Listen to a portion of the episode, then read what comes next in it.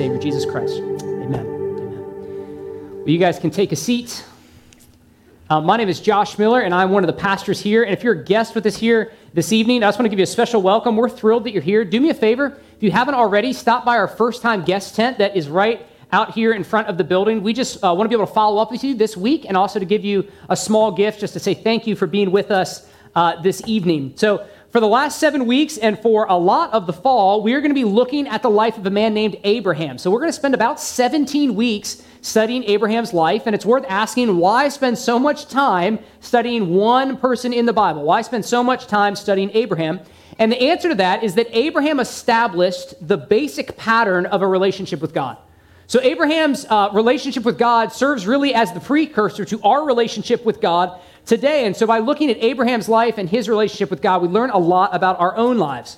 And today in Genesis chapter 17, we learn something that's, that's pretty simple about our relationship with God, and it's this that a relationship with God includes both benefits and responsibilities that it includes both benefits and responsibilities. And every healthy relationship that you have in your life works this way, right? If you're a pet owner, you know that there are benefits to owning a dog and there are responsibilities to owning a dog. If you are in a relationship or you're married, you know that there are benefits to marriage and there's responsibilities to marriage. If you have kids, there are benefits to having kids and there are responsibilities to having kids. Well, that is how all of life works. All healthy relationships work that way, but for whatever reason, a lot of people misunderstand this aspect of having a relationship with God. And I see that in our society working out in probably three big ways. The first is a group of people that focuses a lot on the responsibility side of knowing God. So, you know, these are folks that maybe grew up or are part of a really, really strict conservative church, and they're very concerned with the rules and keeping the rules, and they have strong Bible knowledge. But as you get to know them, they're not really defined by the fruit of the Spirit.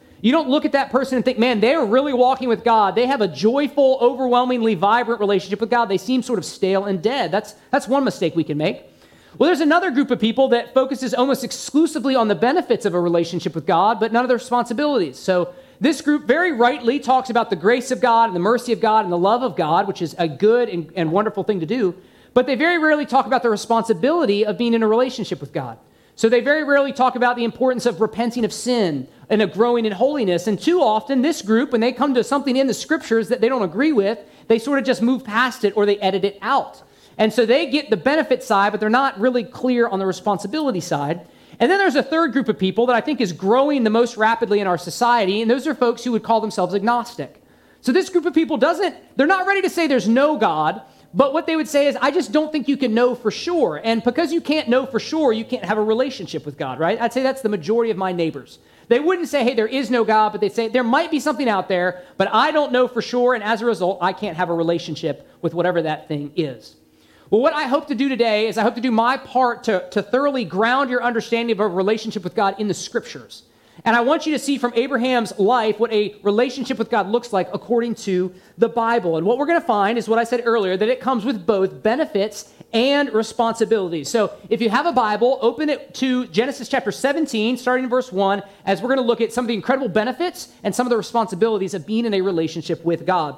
Here's what verse 1 says When Abram was 99 years old, that's very old, the Lord appeared to Abram and said to him, I am God Almighty. Walk before me and be blameless that I may make my covenant between me and you and may multiply you greatly.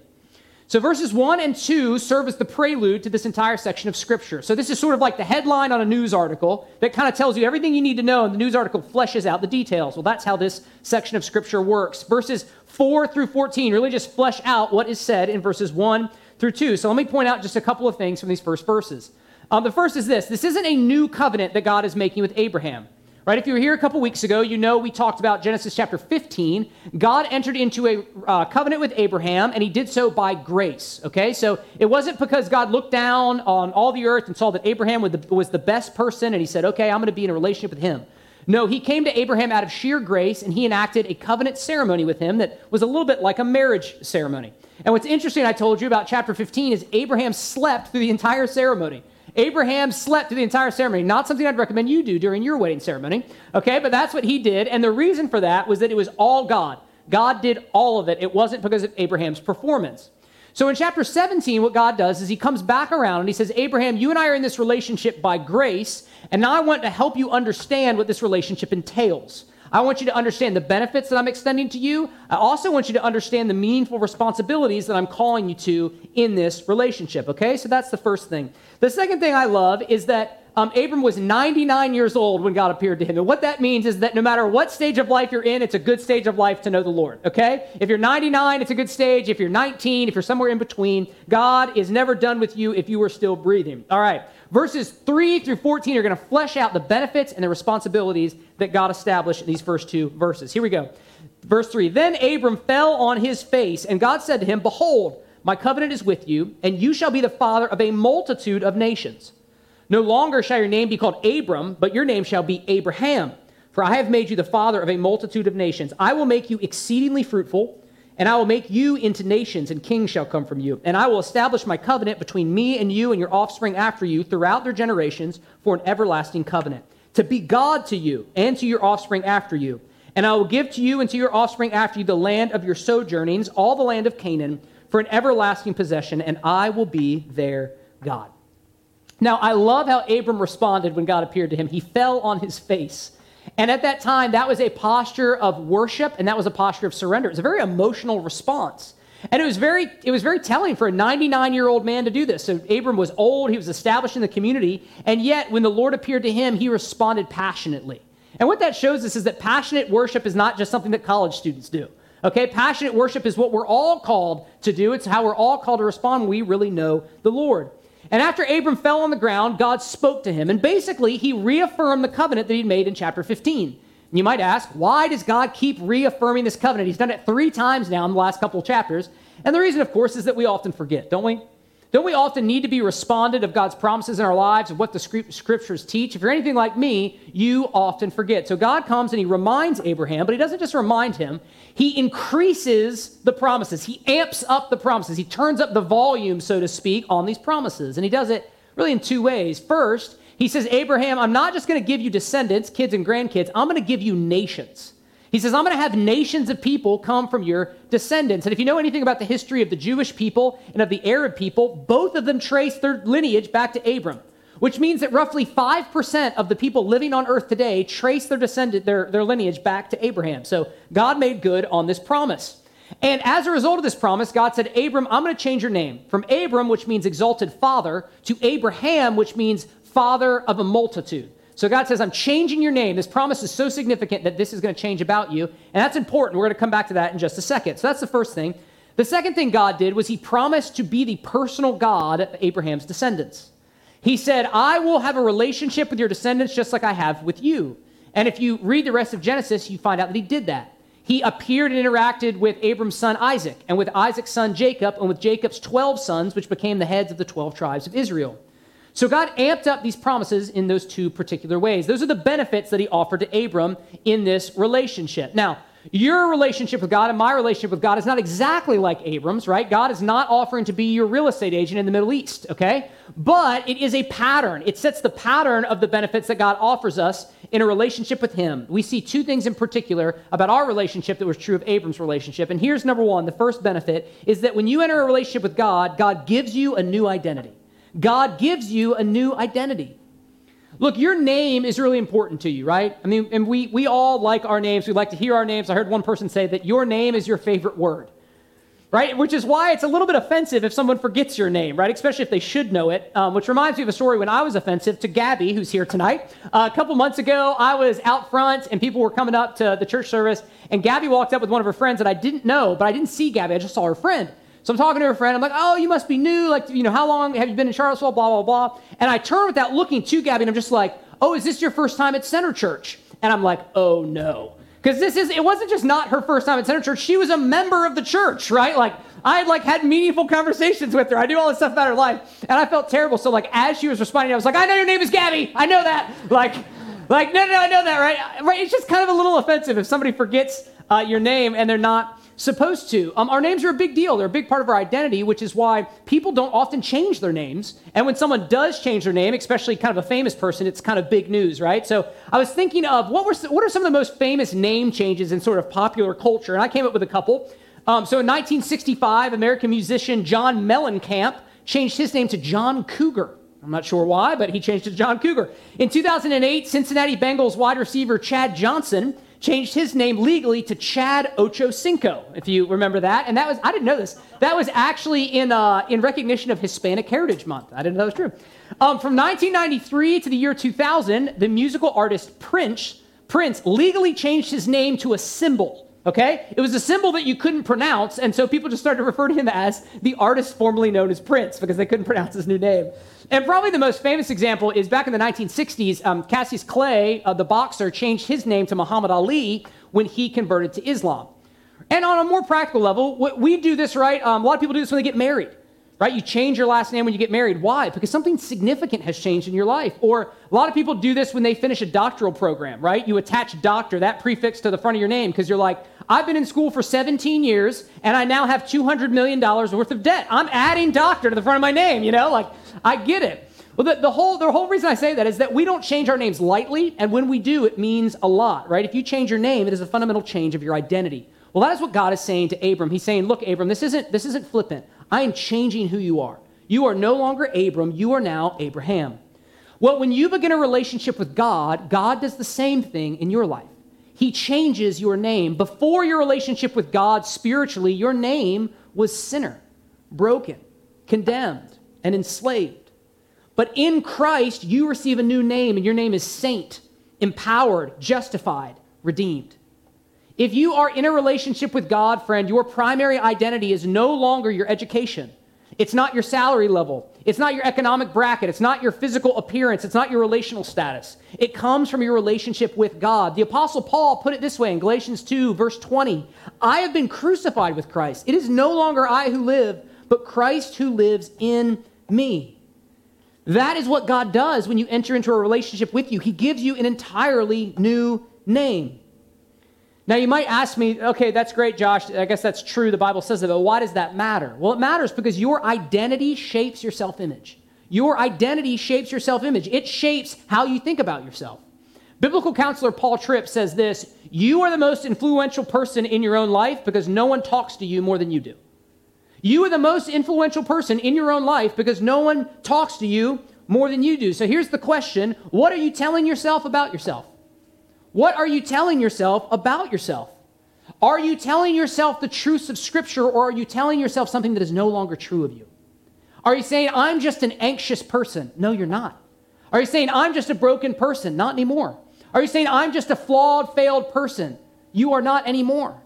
You see, when God brings you into a relationship with Him, He puts those things away and He gives you a new identity. But the truth is, we don't often feel that, do we? Don't we often feel like we're still defined by our past mistakes or we're still defined by our flaws and our weaknesses and all that we're not rather than being defined by what God has declared that you are? So, so what do we do? We need to work the truth of our new identity from our head down into our hearts.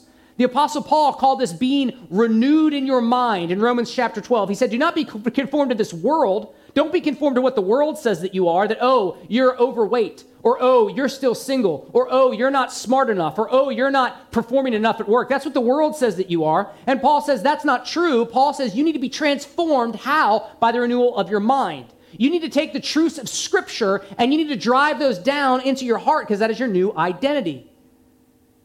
Right? So, how do you do that? Well, you take scripts uh, truths of Scripture and you think them over. You say this I have a clean slate and I am no longer controlled by my past mistakes. Psalm 103, verses 11 through 12. I am no longer a slave to sin, but I'm an overcomer by grace. Romans chapter 8, verse 37. I am not alone in the world. I am not forsaken. I'm not abandoned, but I've been brought into the family of God. Galatians chapter 4. I've been adopted. I am not pointless. My job is not a waste of my life. I have a high calling as an ambassador of Christ. There's no higher calling that you could possess. 2 Corinthians 5:20. And I am no longer a failure. I'm no longer defined by my weaknesses. I am no longer enslaved to sin, but I have a new empowerment through the Holy Spirit. 1 Corinthians 3:16. The scriptures say the very spirit that created the cosmos now dwells in you. So that you can overcome sin, you can put it to death, and you can be a part of God's kingdom expanding here in the world. Friends, one of the greatest benefits of entering into a relationship with God is that He gives you a new name. But my question is are you living that way? Are you living like you have a new name or are you living like your old name? Are you using a fake ID? Are you still using that identification from before you became a Christian and you're living under bondage and you're living under guilt and you're living under shame that you don't have to live under anymore? The first benefit of a relationship with God that we see from this text is that He gives you a new identity. Here's the second thing that we see. Letter B God promises to be your God.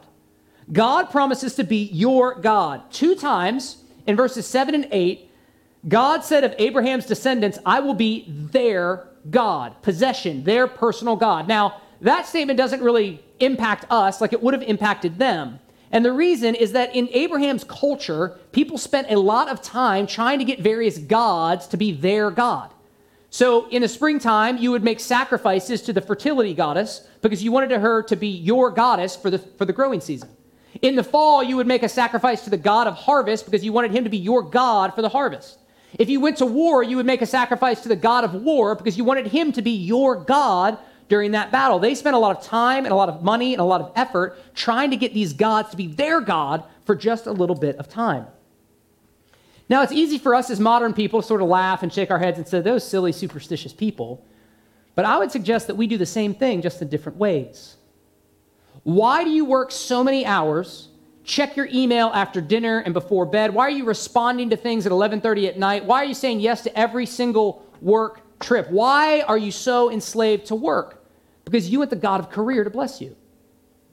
Why do you go to the gym 5 times every week? Why do you eat such an expensive particular diet? Why do you get on the scale every single night? Because you want the God of body image to bless you. Right? Why, why do you always agree with your classmates? Why do you hide your beliefs? Why are you afraid of conflict? Because you want the God of acceptance to bless you. The truth is, you and I are not that different from the people in Abraham's time. We just do it in a different way. We spend a lot of time and we spend a lot of energy and we spend a lot of emotional capacity and a lot of money running around trying to get this God to be our God for just a little bit. Maybe my classmates will just accept me if I say this. Maybe I'll get that next promotion if I just do that. We're like, just, just be my God for a few days. But here's what we all know. Here's what we've all learned through experience the hard way. There is no number on the scale low enough, and there is no number in your salary that's high enough to fill that deep longing for satisfaction and significance and worth that you have. No matter how well you do at getting that God to bless you, you're always going to have to go back for more. It's always temporary which is what makes this promise so amazing. God came to Abraham and his descendants, and God comes to you in Christ and says, I'm not just offering to be God generally, I'm offering to be God to you personally. I'm offering to be your God, and you don't have to run around offering sacrifices to me all the time in order to make that happen. I will be your personal God. I will be obligated to you, and I will care about your life. But I don't think that many of us are living that way. Here's what I think happens most of us believe that the Lord is God, but how many of us live like the Lord is my God? Most of us believe that the Lord is God. At least I think a lot of people do. But how many of us live like the Lord is my God? What would happen if you left here tonight not just acknowledging, yes, the Lord is God, but the Lord is my God? The Lord is my God at my job. The Lord is my God in my home. The Lord is my God as I try to deal with all the drama that's happening in my life. How would that change you? Well, I think you would stop grasping for the next thing because you would trust God's timing. You would say, if the Lord is my God then, and I'm not in a relationship right now, then I guess I'm just not supposed to be in a relationship. If I haven't gotten the promotion yet, I guess I'm not supposed to have the promotion yet. If I don't have the child yet, I'm not supposed to have the child yet. You'll stop grasping because the Lord is your God. If the Lord is your God, you'll be less controlled by people's opinions of you. You'll stop worrying so much about, man, do my friends accept me? Am I saying the right things on social media? Am I, am I nodding in the right ways? You'll, you'll, be, you'll stop being so afraid of being rejected because you'll say, man, the, the Lord of all creation has accepted me. He is my God. So I actually don't need the acceptance of this group of people, and it frees me to be more thoughtful about them. When you don't need people, you can actually serve people. I think finally it would, it would empower you to live with poise and peace in the midst of this crazy world that we live in. Because if you know that the Lord is your God, that, that the one rock that will never move, the one foundation that can never be shaken, if you know that that God is your God, then you can have poise and peace in the midst of all the uncertainty that we live in every day. Friends, here's the amazing news. When you begin a relationship with God through Christ, He doesn't just he doesn't just promise to be God generally, He promises to be God personally to you. To be God Almighty, El Shaddai, the all sufficient God in your life. Today as you leave. That is what blew Abram away. That is why he fell down on his face in worship, because he understood what an incredible benefit that was. So God offers to give you a new identity. He offers to be your God. Those are the benefits that we have in Christ. So, what are the responsibilities? What did God call Abraham to do? And what do we learn from that about what he's calling us to do? Well, that's what's next. Look at verse 9 with me.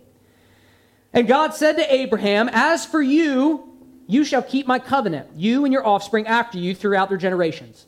This is my covenant which you shall keep between me and you and your offspring after you. Every male among you shall be circumcised. You shall be circumcised in the flesh of your foreskins, and it shall be a sign of the covenant between me and you. He who is eight days old among you shall be circumcised. Every male throughout your generations, whether born in your house or bought with your money from any foreigner who is not of your offspring, both he who is born in your house and he who is bought with your money shall, shall surely be circumcised. So shall my covenant be in your flesh, an everlasting covenant. Any uncircumcised male who is not circumcised in the flesh of his foreskin shall be cut off from his people. He has broken my covenant. I was so excited to preach a whole sermon on circumcision, huh? Um, so here's the deal. What did God call Abram to do in response? To be circumcised. Okay? And I'm not going to go into detail about what that means, but if you have questions, we have lots of nurses in our congregation, okay? And I'm sure that they could let you know. Okay? But he, here's the idea about circumcision it was extremely personal, private, and painful. I mean, it is the most personal thing that God could ask Abraham to do. And it's a big deal in the Bible. All throughout the Old Testament, the Jews refer to themselves in shorthand as the circumcised and everybody else as the uncircumcised. In Philippians chapter 3, the Apostle Paul is giving his spiritual resume and he lists his circumcision. I don't think we would do that today, right? Like, man, I have a great quiet time. I'm a part of a missional community and I've been circumcised. You're like, oh, okay, that's weird. Um, right? But that's what Paul did because it's a big deal in the Bible. It's a very important symbol. So, what I, what I want to do is I want to help you understand this symbol. Now, this symbol has been replaced for New Testament Christians, so you can take a big, deep breath, okay? Some of you are like getting nervous there. Um, it's been replaced by the symbol of baptism. So today, baptism sort of functions in that same way, but it's important for us to understand circumcision because it helps us understand what we're called to in a relationship with God. All right? So let me let me make a very obvious point. Circumcision is an all or nothing deal, right? It's an all or nothing deal. There's no being halfway circumcised. It's not like you can be nominally circumcised. Like it's a big commitment. And God was clear that every single male in Abraham's family was to do this. He said, Your sons, anybody that's in your household, your descendants. And God said, If anyone doesn't do this, they are outside of my covenant. They're outside of our relationship. Right? So God, God said, Hey, I want this thing to be done. It is extremely personal and it applies to everyone that's going to be in a relationship with me. And it teaches us what our responsibility is when we're in a relationship with God, which is this letter C, you're called to go all in. You're called to go all in. This is hard for us as Americans because we tend to compartmentalize our lives, don't we? So, like this compartment over here is, you know, uh, work, and this compartment over here is, man, relationships, and this is money, and this is sexuality, and then here's God. And we like having God, like in one of our compartments, but we, you know, we kind of keep them all, we kind of keep them all separate. But what God is saying here, all the way back in Genesis 17, is I'm not interested in being one of your compartments. I'm interested in being the Lord of all your compartments. I mean, he went to the most personal, most private thing about Abraham's life, and he said, that's where the symbol is going to be. Which tells us that God wants to be the Lord of the areas that you don't want him to be involved in. Right? I'm not interested in being one of your compartments. I'm interested in being the whole thing. You see, friends, beginning a relationship with God is a bit like having a Copernican revolution of the soul. You remember who Copernicus was, right? This is like harkening back to high school science class. So, Copernicus was an astronomer. And before Copernicus, everyone thought that the Earth was the center of the solar system and all the planets in the sun orbited around the Earth. But what Copernicus realized and demonstrated was that the Earth was not the center of the solar system, but that the sun was, and that everything orbited around the sun. Well, when you begin a relationship with God, this is what happens. You realize that you're actually not supposed to be the center of your solar system. You're not supposed to be the center of your universe. God is. God is. And everything in your life, the planet of relationships and of money and of commitment to the church and of sexuality and all the things, they don't go away, but when you begin a relationship with God, they're supposed to start orbiting around God. So now, rather than asking the question, man, what do I want to do with my money? What do I want to do with my time? You ask the question, what is God calling me to do? Instead of asking, what do I think about my sexuality? What do I think about my relationships? You say, man, what does God's word say? To grow in Christ increasingly means to have all the planets of your life orbiting around God's will and God's word rather than your own. That is what God is calling us to. He was calling Abraham to it back then, and he's calling us to it as well. Jesus said in Luke chapter 9, verse 23, If anyone will come after me, let him deny himself, take up his cross daily, and follow me. That is a call to all in discipleship. What this teaches us is that there's no like varsity and JV level of Christian. That's what most Americans think, that there's sort of like people who are really serious about about Christianity and they're involved in small groups. And then there's everybody else, right? And they, you know, go twice a month and they, you know, give a little bit and that's kind of what you do. But what, what the text is saying is like there's actually no middle ground. If you are in a relationship with God, this is what God calls us to, all in discipleship. And around here at Center Church, we simply call this first priority faith. First priority faith, which simply means this in response to the gospel, Jesus and his mission will be first in my life first priority faith. That is what we believe Jesus is calling all of his disciples to. That's what it says in the scriptures. And that is what we want to be known for as a church. But the truth is, all of us have areas of our life where we're not living with first priority faith, don't we? We all have planets, so to speak, that are not orbiting around God, they're orbiting around us. And what this text calls us to do is it calls us to evaluate those things. And it calls us to take a step of faith and to say, God, this area of my life has not been orbiting you, it's been orbiting me, and I want to repent, and I want it to orbit around you. Look, I don't know what your step is. I don't know what area of your life God is impressing on you and calling you to take a step, but I know that there's a step. And what Abraham teaches us is that there, there is no stage of life that exempts you from this. Right? I know a lot of times it's like, well, I'm in college, I'll get serious later. I'm a young pro, I'll get serious later. I have young kids, I'll get serious later. Now I'm an empty nester, I'll get serious later. Abram was 99 years old and God said, I want you to get circumcised. Okay, I don't know if you know many 99 year olds. I don't, but I'm 32 and my back hurts. Can you imagine having surgery at 99? Like, oh my goodness. Like, there is no stage of life that exempts you from God's call to discipleship. There's just not.